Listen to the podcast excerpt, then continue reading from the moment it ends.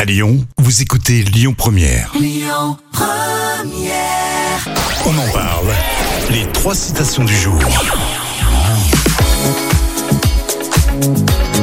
Les trois citations avec euh, une citation de Macron et Chirac en commun, tiens, euh, Robert Roca et un proverbe anglais.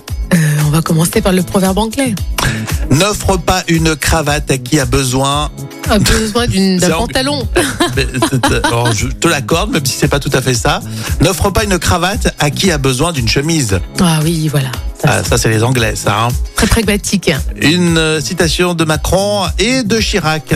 Ça m'en touche une sans. Ah oui, sans, sans, sans bouger l'autre, non, c'est ça Ouais, Ah Sans ça faire m'en bouger touche- l'autre ça m'en touche une sans faire bouger l'autre. Il il l'a dit récemment. Chirac il l'a effectivement. dit et le président Macron l'a repris euh, récemment il y a quelques semaines. On préfère quand c'est Chirac qui le dit quand même. hein.